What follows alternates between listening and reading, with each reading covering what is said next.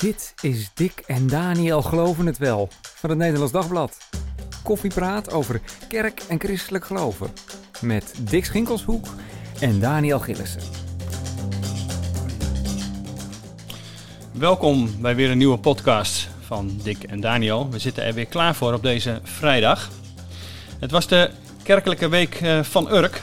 Of uh, eigenlijk kerkenweek op Urk, uh, zoals het uh, Ja, voor te precies. zetten. zeggen. We zitten in Urk, onder Urk, wat, wat moet je zeggen? Precies. Goed, op Urk, waar inderdaad de Griffin de gemeente en ook andere kerken weer eh, lekker samenkomen met een eh, paar honderd man. Alsof er eh, niet veel aan de hand is. Maar goed, daarover eh, straks eh, meer.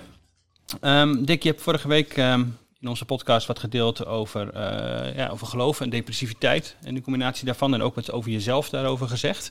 Ja, Heb je daar nog eh, reacties op gekregen? Ja, een heel aantal hele mooie reacties eh, van herkenning. Mensen zeggen, oh, wat, wat, wat, nou, wat goed dat je dit even een keer benoemt.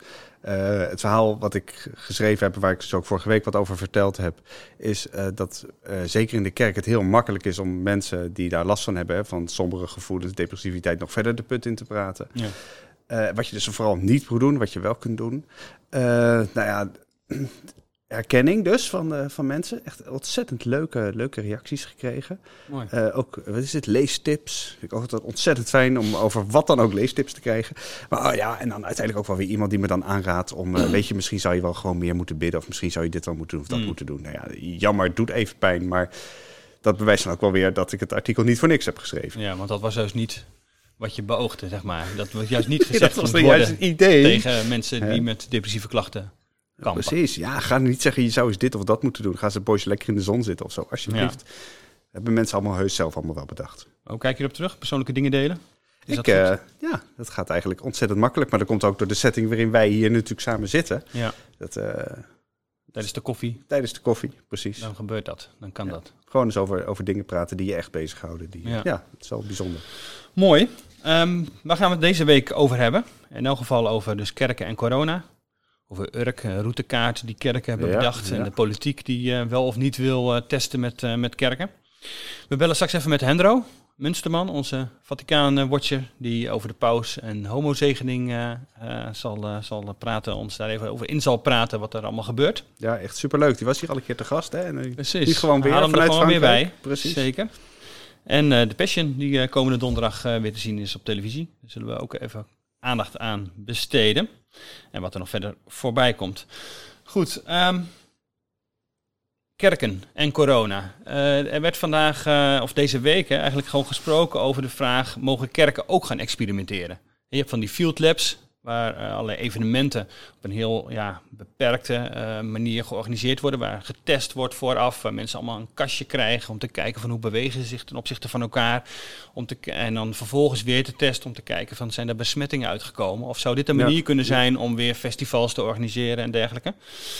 Ehm, nu was het ook het idee van, kan dat ook bij kerken? Ja, ideaal voor de kerk zou ik zeggen. Hè? We roepen de hele tijd, oh, het zal ontzettend fijn zijn als kerken weer terugkomen. Mhm. Dat je daar weer naartoe kan op deze manier. Maar het blijkt toch allemaal iets. Ja, want in, de- ingewikkelder te in de zitten. Kamer, de Tweede Kamer was er een, eh, een eh, gesprek over ehm, tussen eh, Tweede Kamerlid Karel Dick Faber en minister Hugo de Jonge, waaruit bleek dat het toch wat ingewikkelder lag. Dank u wel, voorzitter. Heel korte vraag over de eerste motie. Er wordt een aantal pilots genoemd. Eh, en ik sta ook onder die motie. Ik sta er helemaal achter. Maar zou het kabinet willen kijken of dit soort pilots ook voor de kerken eh, mogelijk zijn? Ja, dat heb ik al eens eerder, eh, dat verzoek heb ik al eens eerder gekregen van de heer Zegers. En ik was daar heel enthousiast over. Ik met het enthousiaste idee naar de kerken. En de kerken waren helemaal niet enthousiast. Dus eh, ja, ik, ben er, ik ben er dol op. Alleen dan moeten er ook wel kerken zijn die daar eh, hun vinger voor opsteken. Tot slot, mevrouw Dick Faber. Dus de jongen is enthousiast.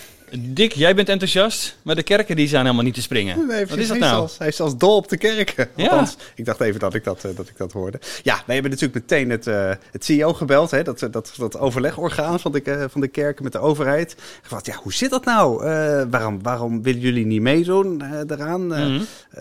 hoe, ga- hoe gaat het? Zeggen ze, nou, ja, maar wij, wij zijn helemaal niet gebeld. Ze praten normaal gesproken met minister Grapperhaus. Hè, die is behalve minister van Justitie ook minister van Eredienst. Dat dus daar praten ontdekt ze dan mee. Corona, Ja, dat de ook in echt in zijn portefeuille heeft. Een hele poos. Een heel verhaal waarom dat precies bij justitie zit. Komen we nog wel een keer op. Maar eh, eh, ze zeiden van, we hebben, we hebben geen contact gehad met de jongen. We hebben geen contact gehad met het ministerie. We weten helemaal niet eh, van, de, van een verzoek. Nou, Ja. vervolgens weet natuurlijk weer de, de woordvoerder van de, van, de, van de minister De Jonge gebeld. Ja, nou, kom op, de kerken weten van niks. Die zegt, ja hoor, we hebben echt eh, eh, de kerken gesproken en die willen niet. Totaal onduidelijk. Dus we weten niet hoe het uiteindelijk echt zit. Nee, Mee. en ik moet je wel eerlijk zeggen, ik kan me daar wel een beetje over opwinden hoor. Dat is toch echt het allerlaatste waar je nu op zit te wachten in Ja. deze Dat crisis. je heen en weer gaat. Dat je bijvoorbeeld Dim snel weer naar de kerk wilt. En eh, dat politiek en de kerken dan naar elkaar gaan wijzen. Nee, maar zij moeten eerst aan ons vragen. Het is toch een beetje het om elkaar heen draaien. Hmm. Kom op jongens, dit is geen tijd voor allerlei... eh, wat is het voor... eh, wie, wie, wie de eerste stap moet Hmm. gaan zetten. Houd toch op, kom op, ga Gewoon iets een doen. field lab in de Ja. kerk, klaar. Ja.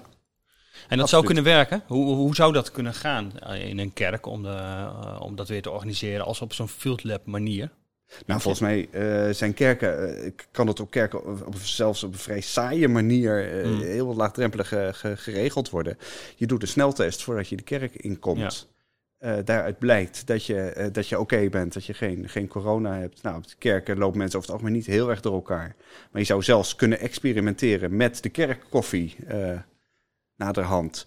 Dat is wel een spannende, want nu gaan inderdaad, als mensen naar de kerk gaan, dan moeten ze langzaamaan allemaal weer naar buiten. Net zoals ze langzaamaan zijn binnengekomen, zodat ze elkaar Ja. niet eh, treffen. En, en zeker die anderhalf, maar in vaak gevallen, veel gevallen wel meer meter eh, tussen blijft.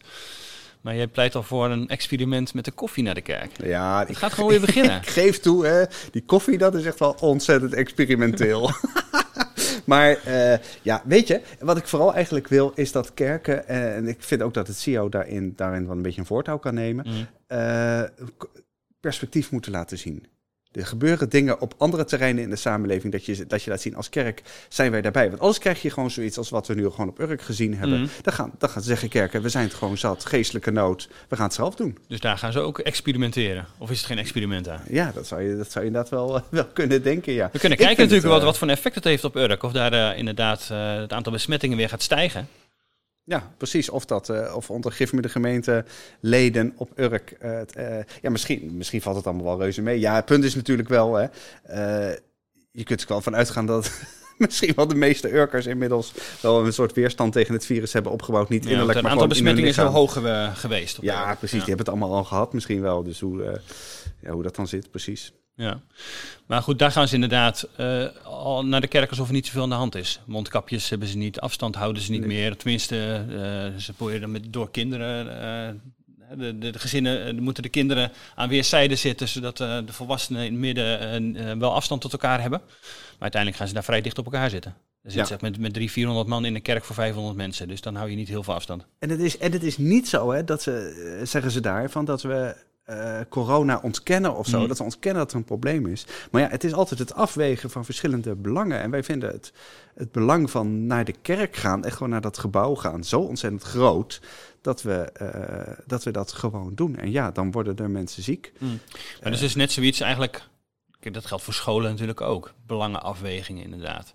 Gooien we de scholen open, eerst basisscholen, nu middelbare scholen. Maar vervolgens werd natuurlijk ook nu over universiteiten en hbo's gesproken, maar dat kan toch nog niet.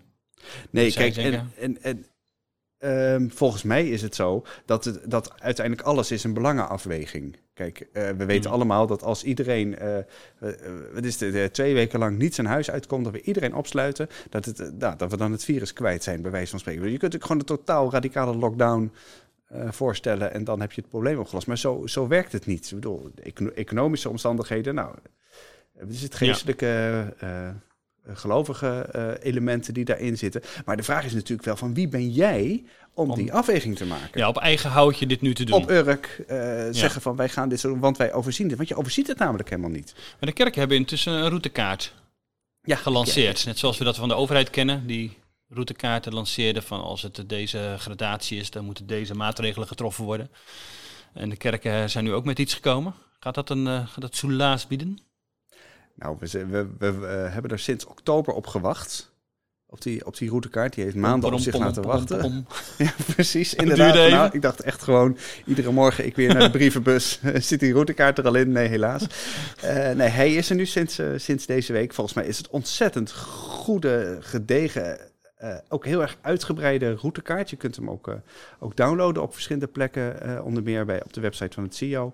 Ehm, maar ik denk wel, ja, is, het nu, is dat nu nog aan de orde? Ze zeggen natuurlijk zelf van wel, hè, van nu, je, nu krijgen we straks dat het virus minder impact heeft. Dus we gaan naar dus we gaan naar versoepelingen toe en dan is het ook goed om te weten welke stappen je zet. Mm. Maar ik denk dat in de praktijk ook ontzettend veel kerken, eh, niet alleen op Urk, maar gewoon overal. Die gaan gewoon. Die, die, die, die, die, Net zoals de protestantse kerk nu ook zegt van je mag met 30 precies, samenkomen. ja, terwijl de ja. overheid eigenlijk zegt doe het niet, doe het alleen online. Nee, die, eh, die maken toch zelf die inschatting. En dat, eh, dat volgens mij beperkt dat wel heel erg het belang van, de, van die routekaart voor de kerken die we nu eh, gezien Ja. hebben. Ja.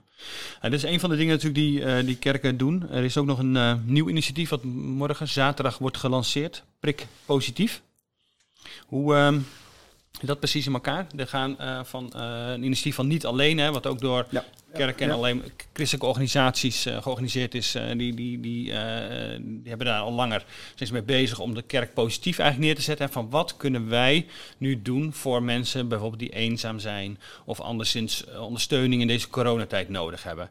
En nu heb je dus prik positief, dat zich meer richt op de jongeren. Ja, Om de jongeren op een of andere manier ja, te helpen, te ondersteunen als, als kerk. Eh, heb je daar eh, fiducie in dat dat inderdaad iets kan zijn dat de kerken eh, kunnen bijdragen aan het welzijn eh, van, van de jongeren? Ja, de, kijk, ik, eh, ehm, we hebben morgen hebben we daar een, hebben we daar een verhaal over in de krant. wat ze precies willen gaan doen. En dan, ja, daar vallen mij wel een paar dingen op. De eerste is dat ze, ze ontzettend bewogen met, met jongeren, eh, christelijke jongeren, maar helemaal niet, niet per se. Dat de jongeren echt in de knoop zitten door die, door die lockdown. Tegelijk willen ze dingen die ook door, door allerlei plaatselijke jeugdverenigingen en zo eh, ook worden, worden ondernomen. En, ja, en ik denk gewoon nog steeds, jongens, wat die, eh, wat die kinderen gewoon echt willen, dat is gewoon is niet. eh, wat is het op, op, op, op afstand spelletjes doen of via Zoom iets, maar die willen gewoon echt, die willen elkaar ontmoeten. Die willen gewoon. Daarvoor ga je naar catechisatie, jeugdwerk Ja, enzovoort. ja, om jij vrienden te ontmoeten. Toch? Daarvoor ging je toch? Geestelijk hel, daar ging je voor. hè? Ja, tuurlijk, maar ook wel voor dat ene hele leuke meisje dat altijd achteraan zat. Ja, precies. Natuurlijk, vrienden zijn degene die, eh, die je trekken inderdaad naar activiteiten of naar school uiteindelijk ook. eh, al dat soort dingen. Eh, en, hier proberen ze dan natuurlijk op die manier wat aan te doen en dat positief te doen. Maar of dat inderdaad dan gaat, gaat werken, is dan even de vraag. Ik vond nog een leuk, we hebben morgen een column van Jan-Willem Wits in Zondag. En die zegt eigenlijk ook wel vrij radicaal. Hij zegt, ehm, door corona lijken veel mensen niet zozeer God te zijn kwijtgeraakt, maar de smaak om daarvoor op een vastgesteld tijdstip naar een gebouw te gaan en vervolgens maar af te wachten of het programma enigszins inspirerend is. Wanneer je als jonge gelovige, hè, daar hebben we de jongeren, dan ook nog het gevoel krijgt in een bejaardensoos met slappe koffie verdwaald te zijn, is de onbeperkte keuze die het internet biedt al snel een stuk aantrekkelijker. Ja, ja, Daar kan de kerk nog wel wat van leren wellicht. Dat we nu verder kijken, zien wat er aantrekkelijk is. Ik denk dat hij wel een eh, punt heeft. Ik heb dat zelf, dat- die, diezelfde dynamiek in de krant eerder wel eens een keer het podcast eh, geloof genoemd. En niks ten nadele van podcast. hè. Oh, ja, wat precies. krijgen we nu? Maar het, het geloof dat jij op jouw moment in jouw vorm tot je, eh, tot je neemt. Ja, dat is een trend die niet te stuiten is. Die denk ik door corona alleen maar, eh, Ja, alleen maar versterkt wordt. Ja. Ja. Hey, even iets heel anders. Eh, want kerknieuws, hè, dat al meer dan een week eh, zo ongeveer eh nou, christenen over de hele wereld bezighoudt. Dat is het verbod vanuit het Vaticaan op het zegenen van homorelaties. Ja, je denkt natuurlijk in de eerste instantie aan... Logisch, dat, toch? dat- ja, precies. Dat mocht toch al Mocht, nooit, dat, hè? mocht dat dan? in de katholieke kerk. Maar dit gaat niet over het huwelijk. Hè, het huwelijkssacrament Mhm. hè, van één man, één vrouw hun leven lang. Dit gaat over het zegenen van, van andersoortige relaties. En hoe dat nou precies zit, hè, wat nou precies het probleem is en de, en de hele ophef daarover, daar, eh, daarvoor is vanuit Frankrijk eh, via de telefoon eh, Hendro, onze Vaticaanwatcher, eh, aangeschoven. Hendro, eh, welkom, leuk dat je er even bij bent. Ja, dankjewel. Nee, Hendro, Ja. leuk. hey, eh, wat is nou Ja. precies eh, het punt hè, van, die, eh, van die homorelaties? Ik dacht altijd, in de katholieke kerk kan zo ongeveer alles gezegend worden wat, eh, wat los en vast zit. Als je huisdieren kunt zegenen Auto's, en auto's, motoren. waarom dan, waarom dan geen homo's? Ja, er, er zijn zelfs handboeken beschikbaar eh, waar je door het Vaticaan nota bene eh, eh, eh, eh, goedgekeurd met, met alle dingen die je kunt zegenen en welke zegengebeden daarover uitgesproken kunnen worden. Dus eh, koeien, paarden, motoren, wat je allemaal wil. Ehm, maar, maar dit gaat over relaties. En, en de, de congregatie voor de geloofsleer heeft dus bevestigd, want het was natuurlijk gewoon ook al geldende leer, Mhm. Ehm, dat homorelaties niet gezegend kunnen worden. En dan staat er letterlijk in de tekst, want God kan niet zegenen. Nou, Ehm, waarom, waarom, waarom moest die, die, die verklaring nu eh, eigenlijk uitgegeven worden? Dat is natuurlijk wel de meest spannende vraag die er is. Want het was gewoon geldende leer. Er is helemaal niets nieuws onder de zon. Nee, dat levert Nou, ook een dus ontzettend Rome- veel eh, gedoe op. Ja, ja, Ja, want, maar dat was dus dan? precies ook de bedoeling. Oh. Ja, dat was de precieze bedoeling. Wat ik, wat ik in Rome hoor, ehm, is dat de congregatie van de geloofsleer, en dat zijn echt eh, interne bronnen, ehm, vanuit verschillende landen ehm, de vraag heeft gekregen: eh, wat moeten we nu? En die, en die, die vraag kwam uit noordelijke, Noord-Europese landen. Dus dan wordt genoemd eh, Duitsland, België en, en Noor- Noord-Europese landen. Dat kan alleen maar Nederland zijn. Ehm, ehm, en, en, en de vraag wordt dan gesteld door mensen die daarop tegen zijn. Want wat is het punt? De leer is helder, dat is de ene kant. Maar aan de andere kant is er ook een praktijk. Homorelaties worden gewoon gezegend in de Katholieken zijn toch pragmatisch Er zijn inderdaad? In allerlei gevallen ook, ja, toch? er zijn een heleboel priesters, pastoraal werkers, diakens, die dat zonder dat aan de grote klok te hangen gewoon Ja. doen. Ik heb zelf ook al eens deelgenomen aan een, een zegen van een, van een eh, huwelijk tussen twee vrouwen. Dat deed een, een, Nederlandse priester. Hm. En, ehm, maar dat, dat wordt dan eh, niet aan, de, aan het bisdom verteld. Dat wordt een beetje oogluikend toegestaan als de bisschop het weet, eventueel. Eh, sommige bisschoppen laten het in ieder geval oogluikend toe, lang niet alle hoor. Hmm. Ehm, dus, dus die discrepantie tussen de leer enerzijds en de praktijk, die gewoon doorgaat en die zich verder ontwikkelt. En waar het steeds normaler wordt. Nou, een aantal bisschoppen, priesters, de gelovigen hebben de congregatie gevraagd: zeg er nou eens wat van. Want dit kan zo niet. Nou, en toen heeft de congregatie dus gereageerd en Ja, op, herhaald eh, dat men eigenlijk altijd al. Op bestelling eigenlijk eh, gereageerd. En nu is het dus ook helder. Want nu kun je dat dus, als je eh, priester bent, nu kun je dat ook niet meer doen. Zelfs niet als je dat een beetje, eh, een beetje tussen neus en lippen door organiseert. Dat gaat dus gewoon niet meer. Ja, maar dat mocht eigenlijk sowieso al niet. Want in 1974 hebben we ook al een verklaring gehad. In 19, de jaren 80 meerdere verklaringen. Dus het maakt Dus niks uit dit gaat eigenlijk. gewoon door. Hè? Dus Hm, maakt Nee, het maakt uit. helemaal niks uit. Het is gewoon om een aantal mensen gerust te stellen. Ehm, de- in Duitsland bijvoorbeeld hebben inmiddels meer dan 2600 eh, pastoren is aangegeven gewoon door te gaan met homozegening. Oh. 2600, dat is ongelooflijk veel. Ja? Dat hebben we maandag in de krant. Ehm, ehm, dus, dus dit betekent gewoon dat de- deze praktijk gewoon door, verder zal gaan. En dan is de grote vraag natuurlijk, gaan bisschoppen daar ingrijpen? Want als een bisschop niet ingrijpt, kunnen die pastoren gewoon hun werk blijven doen of hun gang, hun gang Ja, blijven ja. gaan. Maar wat denk je? Kan, wordt er ingegrepen dan? Nee, ik denk het niet. Nee. Ik denk het niet. Een aantal bisschoppen waarschijnlijk wel, als ze het weten. Hm. Ehm, en, en dan heb je natuurlijk een zekere klikcultuur in de katholieke kerk van gelovigen die erg, erg op tegen zijn en dan bij de bisschop gaan klagen. Ja, ja, ja, en dan heb je een aantal bisschoppen die, die dan zich gedwongen voelen om toch de kerkelijke leer te verdedigen. En zou dat in Nederland kunnen gebeuren, denk je? Dat er in Nederland hoor. ingegrepen gaat worden? Ja, En dat kan. wie dat kan gaat er dan zomaar. Als mensen, Eh, dat, dat zijn bisschoppen. Dat zijn, dat zijn bisschoppen. Maar de Nederlandse cultuur is toch wel wat anders dan de Duitse cultuur. Hoor. Dus de Nederlandse kerkcultuur, de Nederlandse katholieke cultuur is een hele grote angstcultuur. In Nederland is het zo dat als je ook maar enigszins over de schreef gaat, kun je een benoeming vergeten, kun je een, eh, kun je eh, promotie vergeten. Dus eh, de, de Nederlandse kerk, in de Nederlandse kerk, katholieke kerk, heerst een angstcultuur die ervoor zorgt dat mensen zo weinig mogelijk doen. Maar denk jij, een aantal, Hendro, Hendro denk jij, denk jij dat, er, dat je bij bepaalde Nederlandse bisschoppen op dit punt meer kunt maken dan bij, dan bij anderen? Ja, zeker. Ja? Zeker. Eens, eh, Ehm, wat denk je? Je, je, hebt, je, hebt eigenlijk, je hebt eigenlijk drie soorten bisschoppen in Nederland. Je hebt, Eh, na ik ga mijn, geen na namen mijn noemen. rugnummers, eh, Hendro. Nee, nee, je, je hebt drie soorten bisschoppen. Je hebt, bisschoppen. je hebt bisschoppen die zeggen: dit is, dit is absoluut fout. Het is intrinsiek ongeordend. Hè, dat betekent dat is de, de term die de catechismus eraan geeft. Ja, want dat is, Ehm, want homoseksualiteit even voor de helderheid, eh, even voor de helderheid, dat is de, de katholieke kijk op hom- homoseksualiteit. Het is niet zozeer Ja, omdat, het, omdat het in de Bijbel niet mag, maar omdat het eh, natuurlijk niet, eh, omdat het niet volgens de, de, de natuur is.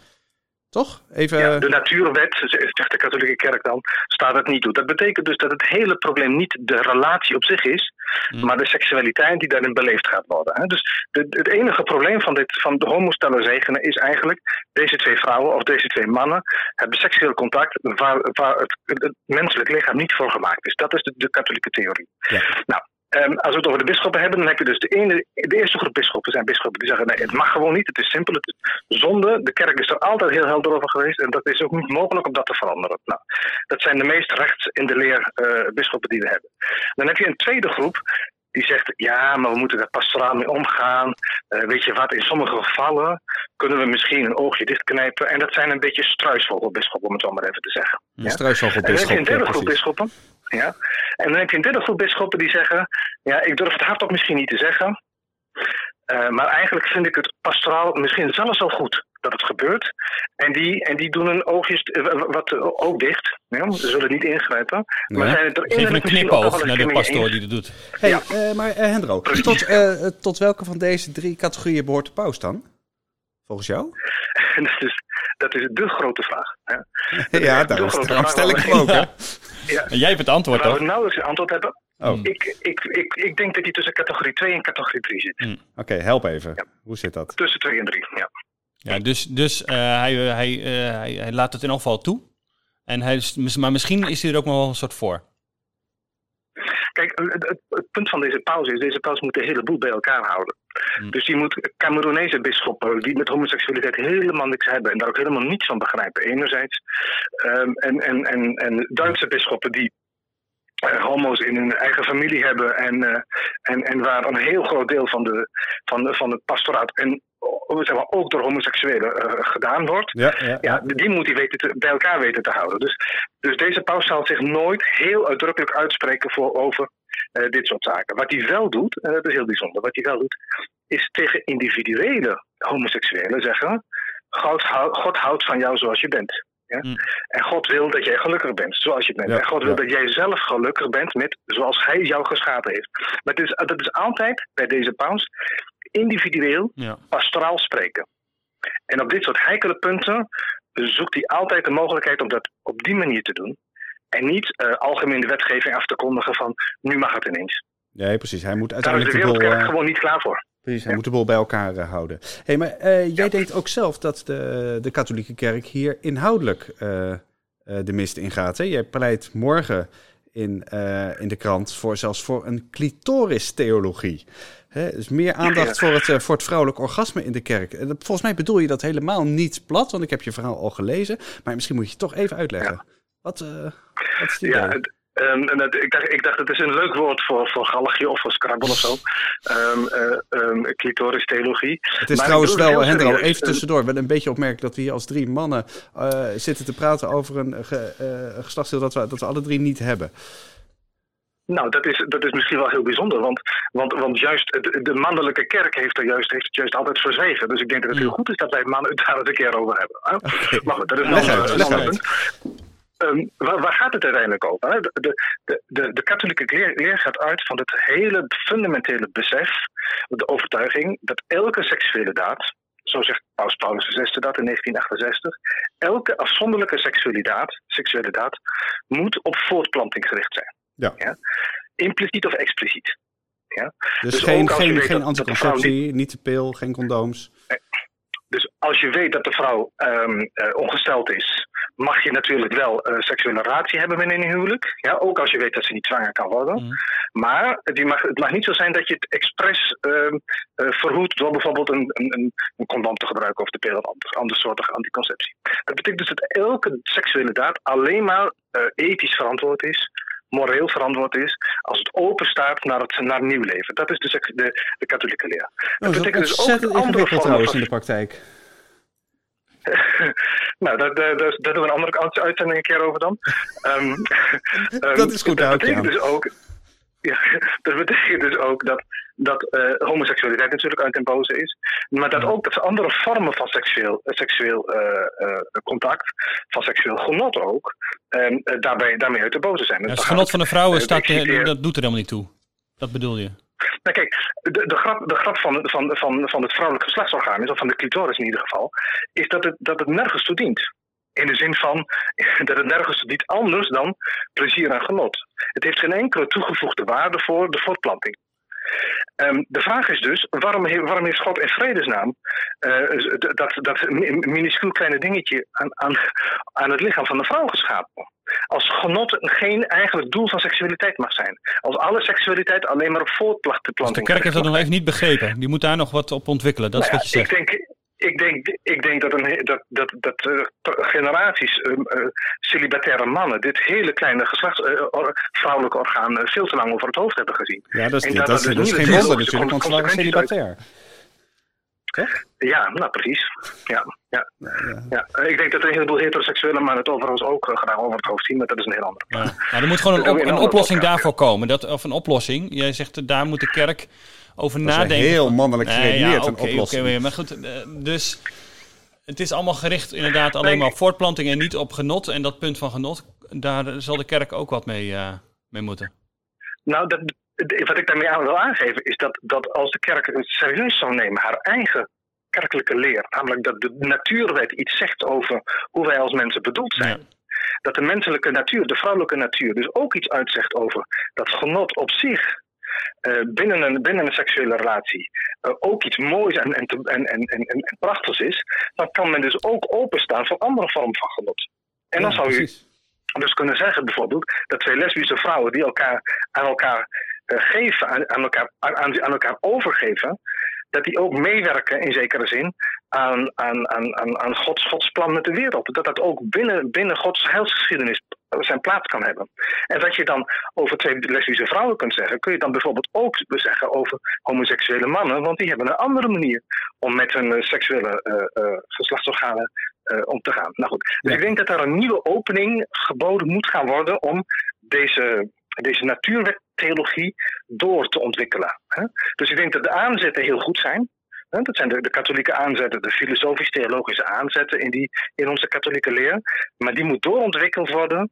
ehm, en waarbij we dan in acht moeten nemen wat de menswetenschappen, de biologische wetenschap eh, enzovoort de afgelopen Ja, jaren ook echt ontdekt hebben. Nou, ik moet eerlijk zeggen, we gaan met interesse eh, je, eh, je analyse morgen lezen in de krant. Hendro, hey, ontzettend bedankt dat je even wilde inbellen vanuit, vanuit Frankrijk. Hoe is het daar nu? Is het, is het weer een beetje oké? Graag gedaan. Het is warm, het is 20 graden hier. Oh, Oh. lekker. Eh, ik zit nog net niet meer. Ja, ik zit nog net niet in mijn korte broek. Dus, eh, Oh, jee, jee. maar, eh, Maar je zit wel binnen, hè? Je mag toch niks in Frankrijk? Ja, dus een lockdown als ik weet niet Nee, wat. ik, zit, ik, ik zit in een regio waar we nog naar buiten mogen tot Oké. 6 uur s'avonds. Na 6 uur s'avonds moet je binnen blijven. Ehm, dus die, die lockdown in Nederland is natuurlijk maar een grapje. Hè? Dus hier vanuit Ja. Frankrijk vinden we dat maar één groot lachwekkend, verhaal. Hier is gewoon om 6 uur alles op slot. Maar tot 6 uur kunnen, kunnen we lekker in de, in de tuin eh, zonnebaden en, en aanbruinen. Mooi. Nou, ga dat maar doen. Eh, een ontzettend goed weekend. Eh dankjewel dat je even wilde aanschuiven. Tot later. En eh, we spreken elkaar. Tot Hey, later. doeg, hè? Caro NCRW presenteert live vanuit Roermond The Passion.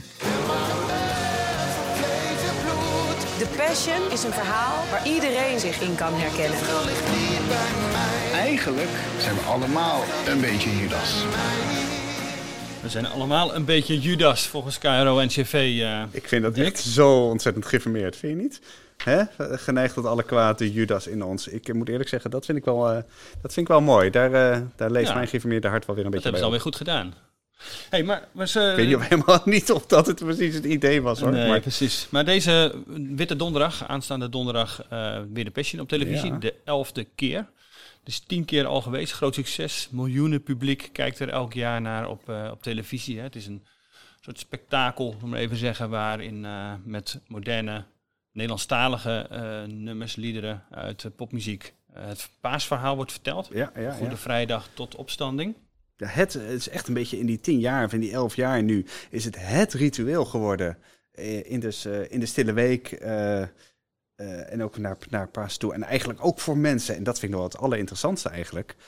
Want je, je, je zag natuurlijk dat tot nu toe een, een christelijke, twee christelijke omroepen, nu nog maar eentje. twee, twee kerken, Mhm. de, de protestantse kerk en de katholieke kerk, dat organiseerden. ja. En dat het ook voor ontzettend veel niet-geloof, voor mensen die niet zoveel met geloof hebben, eh, iets is eh, nou, dat er eigenlijk gewoon Ja. bij hoort. Ik vind een het prestatie, bijzonder. hè? Ja, absolute prestatie. Ja. ja en, het, en het paasverhaal is daardoor ook eh, veel ja, bekender geworden bij het publiek. Hè? Kerst, dat wisten veel mensen nog wel. Maar Pasen en Pinksteren en al dat soort andere feestdagen die we hadden, hebben. Daar weet de goede gemeente wist er niks van. En Pasen heeft daar wel erg, de Passion heeft er erg bijgedragen om de bekendheid van Pasen Ja. bij de mensen tussen de oren te krijgen. Nu volg, volgende klus voor de omroepen en de kerken om eh, rond Pinkster iets te verzinnen. Ja, precies ja. Dat is dan lastiger misschien om dat op die manier Iets met vuur, te iets met wind. Ja. Maar goed, de Passion, ga jij zelf eh, kijken? Ben jij een, eh, een aanhanger? Nou, Om eerlijk te zijn, ik heb er niet zo heel erg veel mee. Ik ben, eh, ik heb er, nou ja, hoe noem je dat, hoe je dat dan uitdrukt, eh, professioneel. Mm. Natuurlijk wel, toch wel een en ander wel naar gekeken. Maar voor, voor mijzelf, ik weet niet, op een of andere manier heb ik die klik nooit, nooit gekregen. Ik weet dat het bij jou iets anders zit. Nou ja, ik vind in ieder geval met de, de kinderen vind ik het heel leuk om te kijken. En dan eh, gaan we wel op de bank. En ik vond het ook echt wel, eh, wel, echt wel mooi ge- gepresenteerd en aan elkaar gemaakt een heel aantal jaren. En tegelijk is het natuurlijk zo, ja, je weet hoe het verhaal eh, gaat. Dat is Ja, je weet hoe het afloopt. je weet hoe het afloopt, zou ik maar zeggen. Eh, maar ze hebben zo, doordat het steeds een andere stad is, andere setting, een deel een deel andere eh liederen, eh, nummers, heeft dat wel zijn effect. En zorgt het er wel voor dat het inderdaad een soort aanloop naar Pasen, dat het bij dat ritueel is gaan horen, zeg maar. Ja. Witte donderdag, Goede maar dat geldt voor jou zelf ook. Ja, in bepaalde mate wel. Ja, dus ik denk wel dat ik, eh, dat ik, eh, dat ik donderdag ga, ga kijken. Ik ben ook wel benieuwd hoe het gaat. De EO heeft zich er nu uit teruggetrokken. Die Ja, zei van, ja. voor ons is het wel eh, mooi geweest. Er staat ook een beetje te zoeken naar gewoon hoe willen we verder. Er was ook wel wat, wat, wat ruzie hier en daar met Ja, kan, de, met, kan, de EO producent. zich nu, kan de EO zich nu op Pinksteren gaan richten? Precies, die willen iets anders groots gaan doen. Ja. En KRO en CFV samen met de Rooms-Katholieke Kerk en met, met de Protestantse Kerk gaan ze verder. Ze stoppen er echt tonnen in. In dit eh, initiatief, de Protestantse Kerk ook, die trekt er veel voor uit. Vinden het echt Ja, belangrijk maar dat daarmee echt bij een van, het is echt een van hun speerpunten. Hè? Nieuwe vormen Ja, eh, ontwikkelen om het christelijk geloof eh, door te geven. het is al geen nieuwe vorm meer, hè, na tien jaar. Nee, nou, vergeleken bij die 2000 jaar christendom, vind ik dat op zich nog wel, nog wel Maar ik ben wel benieuwd hoe KRO en CV het gaat doen. Maar die waren natuurlijk toch wel wat... ehm, en de EO zegt, we willen ook dat, dat echt eh, traditionele paasverhaal erin eh, houden. Ja, want daar zit Ehm, Caro NCV iets anders in, toch? Ja, die zegt wel, hè, dat traditionele paasverhaal is belangrijk voor ons. Dat houden wij in, eh, in ere. Maar, Maar? tegelijkertijd, ja, precies, tegelijkertijd geldt het als een universeel verhaal over de liefde. Dat iedereen moet aanspreken, jong en oud, gelovig of niet. Nou ja, is ook waar misschien. Maar ik ben benieuwd hoe dat uiteindelijk vorm krijgt. En of dat inderdaad een vorm krijgt waarin je inderdaad nog heel herkenbaar ook het paasverhaal hebt. Ja. Of dat daar verschil in zit ook met de versies die met de EO zijn gemaakt. Maar kijk, de voor de protestantse kerk is het ook belangrijk, neem ik aan. Dus om protestantse traditionele paasverhaal erin te houden. Precies. En de katholieke kerk zijn natuurlijk allebei wel, wel, wel, wel instanties die dat, die dat dan nog in zekere zin garanderen of zo. Daar heb je misschien niet per se de evangelische omroep voor nodig. Nee, de eindredacteur zegt ook hoor, ik zou deze productie niet kunnen maken als de verticale lijn eruit gesloopt was. Dus de lijn met God. Dus in die zin eh, staat hij daar ook absoluut eh, voor om dat deel eh, te verwezenlijken. Maar ga jij kijken donderdag? Ja, ik ga donderdag wel even kijken. Ik denk niet van begin tot eind. Maar ik vind wel even... ik vind het... Op het begin van het verhaal Ja. en dan ineens denk je, ja, Dan denk ik, ik weet, ik weet wel hoe het verder gaat. Eigenlijk wel. Ja, ik weet ook niet in hoeverre dat echt heel erg inhoudelijk gemotiveerd is hoor. Nee. Eh, ik ben zelf iemand die veel meer, als je het dan toch over, over eh, eh, passie, passiemuziek en zo hebt, veel meer iemand die van de Matthäus-persoon houdt dan, dan hiervan. Maar daarvan kun je je natuurlijk ook afvragen, hoe anders is dat nou, is dat nou, nou echt? U kijkt Dus vast het is eigenlijk een moderne Matthäus Passion. En is net nou, afhankelijk van je muziekvoorkeur naar wat je kijkt of luistert. Ja, nou, eh, ik denk dat als je dat hardop zegt, dat je dan alle mogelijke Bachkenners en Bachliefhebbers over je Ja, heen ja. krijgt. ik heb het Eh, hardop gezegd. Je hebt het nu hardop gezegd, ja, nu is het te laat. Nu kun je niet meer Maar als, met een vraagteken. hè? Ja, precies. Nee, maar wij nemen deze podcast altijd in één take op. Dus eh, nu staat het, eh, nu staat Ja, het. Maar ja, ik, eh, het, is, eh, het is een manier om jezelf een plek te geven in het verhaal. eh, wat is het van Jezus? Is de gang naar het kruis? de verzoening voor mensen. Kijk, dan, dat, als ik dat laatste zeg, dan vul ik dat al inhoudelijk in. Hè? Ik denk dat, dat niet iedereen bij de KRO-NCV dat zo zou, zou doen. Maar dat je vormen biedt waarin mensen dat kunnen, dat kunnen meemaken, ook als ze niet zoveel meer met kerk hebben, dat vind ik echt, dat vind ik echt ontzettend goed. En ik moet ook eerlijk zeggen, ik wens eh, de, de, de, de omroep en de producers en ook de mensen van de kerk die daarbij betrokken zijn, eh, daar ontzettend veel wijsheid bij. eh, om Ja. het ook gewoon op die manier zo vitaal doen. te houden als Ja, het tot nu toe is. Want het, dat is echt knap bijzonder. werk. Ja, het is Ja. echt knap werk. Ja. Nou, dan gaan we met deze woorden de Leidersweek in. ja. Die eraan zit te, te komen. Met inderdaad Witte Donderdag, Goede Vrijdag, Stille Zaterdag en natuurlijk... Weer allemaal thuis, hè? Allemaal thuis, anders dan eh, anders. Ja, ja, vorig jaar hebben we natuurlijk ook op deze manier eh, gedaan. Maar toen zaten we natuurlijk nog net in die lockdown. Ja, we krijgen er ervaring En nu, ja. eh, een jaar later opnieuw. Dit was hem weer eh, voor deze week. Hartelijk dank voor het luisteren. Deel onze podcast natuurlijk ook op sociale media. Mail ons, geloof.nd.nl als je op- of aanmerkingen hebt of vragen of ons wil bemoedigen. Ja, dat is leuk om ook superleuk. een fanmail te krijgen zoals dat deze week gebeurde. En um, we gaan tot slot luisteren naar een klein stukje, even uit de eerdere um, The Passion. Wit licht van Jeroen van Koningsbrugge. Tot volgende week. Zand In de woestijn, zo slopt de menigte mij op. Raak ik telkens weer bedolven. Maar gedrag!